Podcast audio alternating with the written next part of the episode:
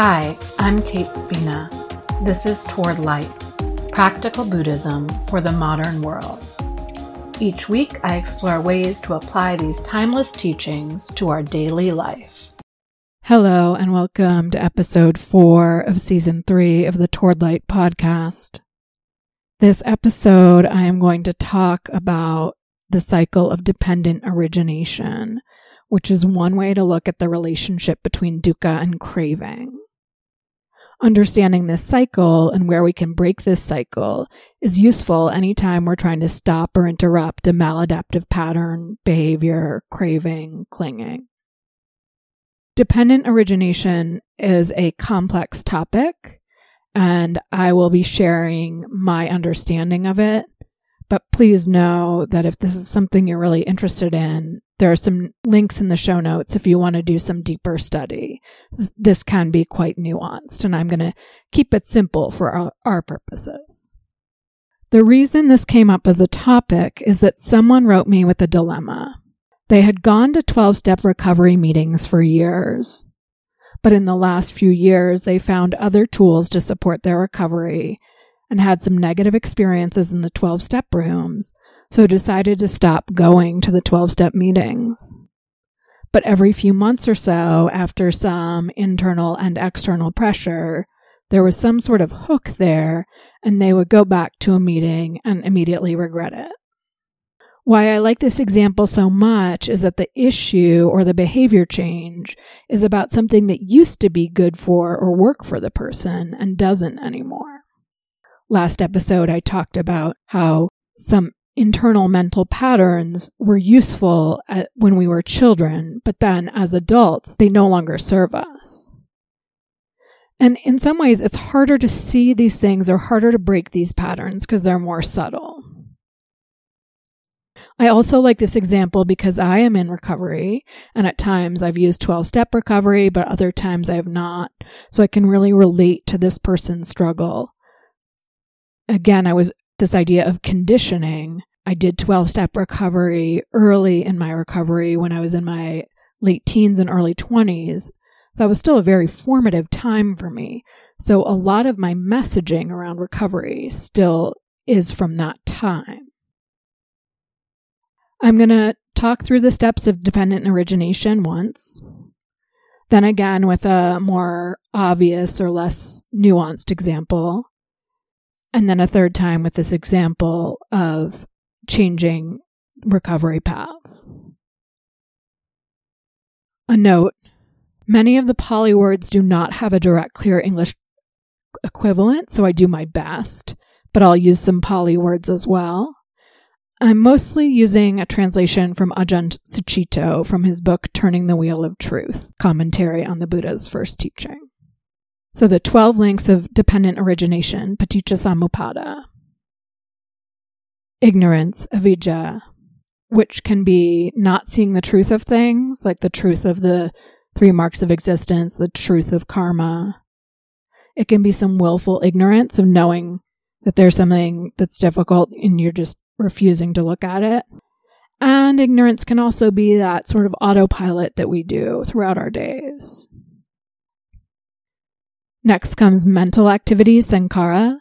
This is the unchecked mind running its regular conditioned programs, which leads to consciousness, vijnana. Consciousness happens, arises moment to moment.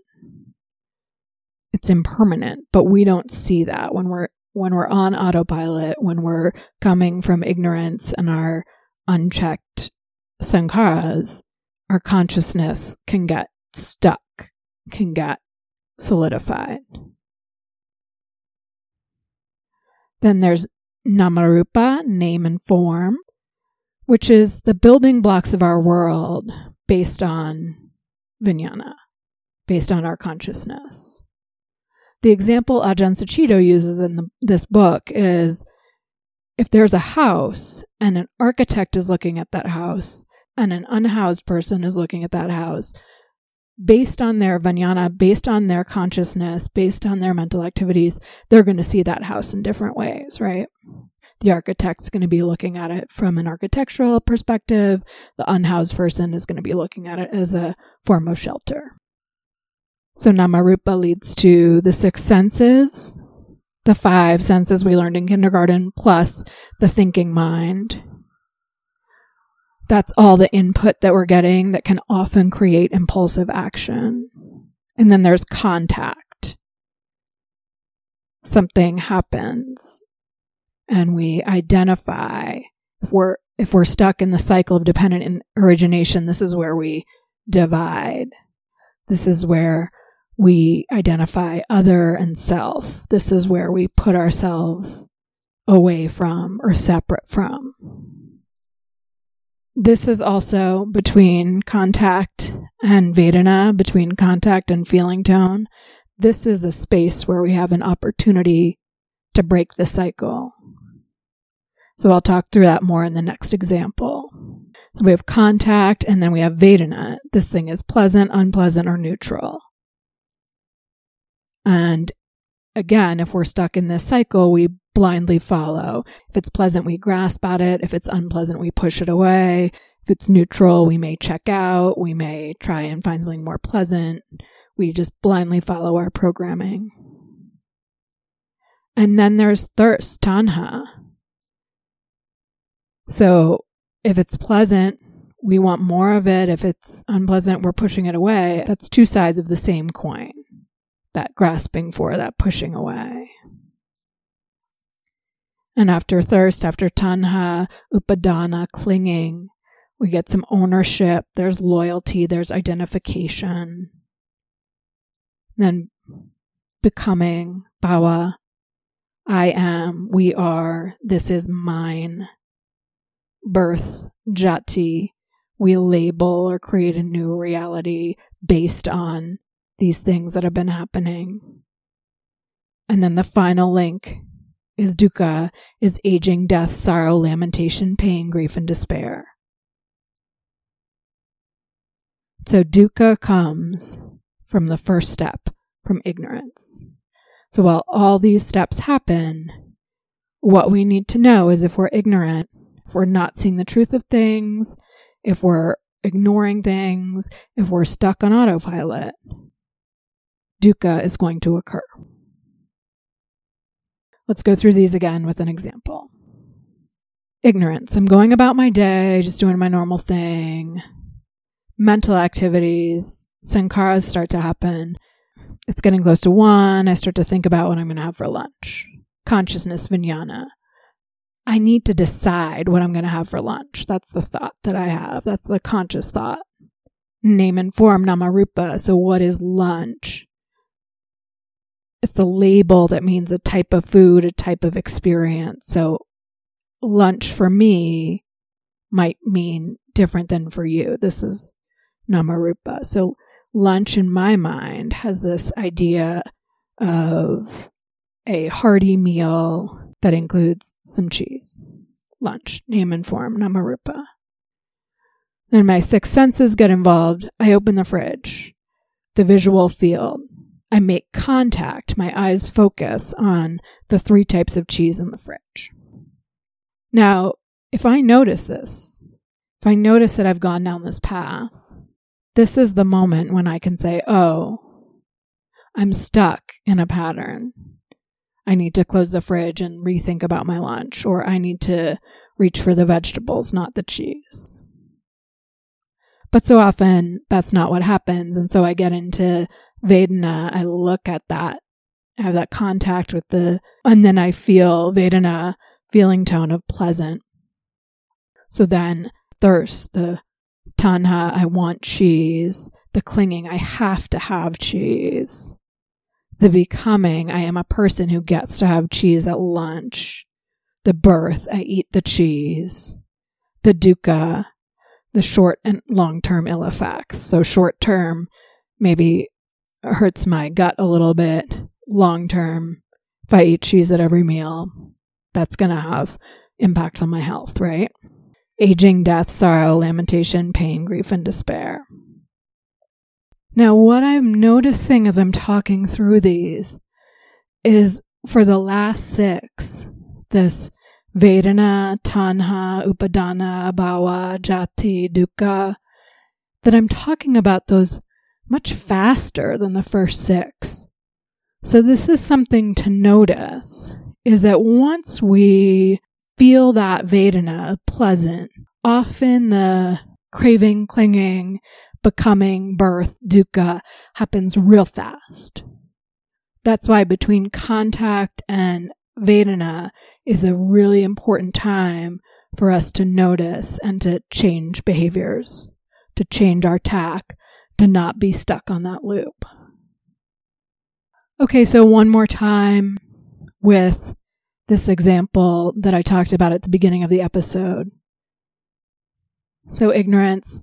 I'm going along, taking care of my recovery, not seeing any underlying restlessness or doubt.